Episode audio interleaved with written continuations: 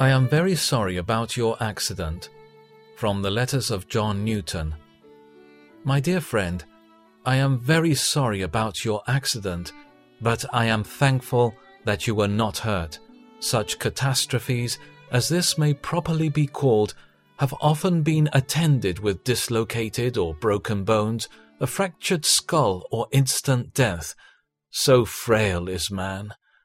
Often, when he thinks himself safe and is dreaming of his own importance as if he were a necessary part in the complicated movements of divine providence, he falls like grass before the scythe, and not by the hands of a giant or the fangs of a tiger, but the smallest trifle is sufficient to destroy him. For example, how many loose stones do we see in the road? It seems no great matter where they lie, yet any one of them, by changing the direction of a wheel, is sufficient to confound all the plans of this mighty creature. One stone stumbles him down. He falls with his head upon another. In that very moment, all his future plans perish.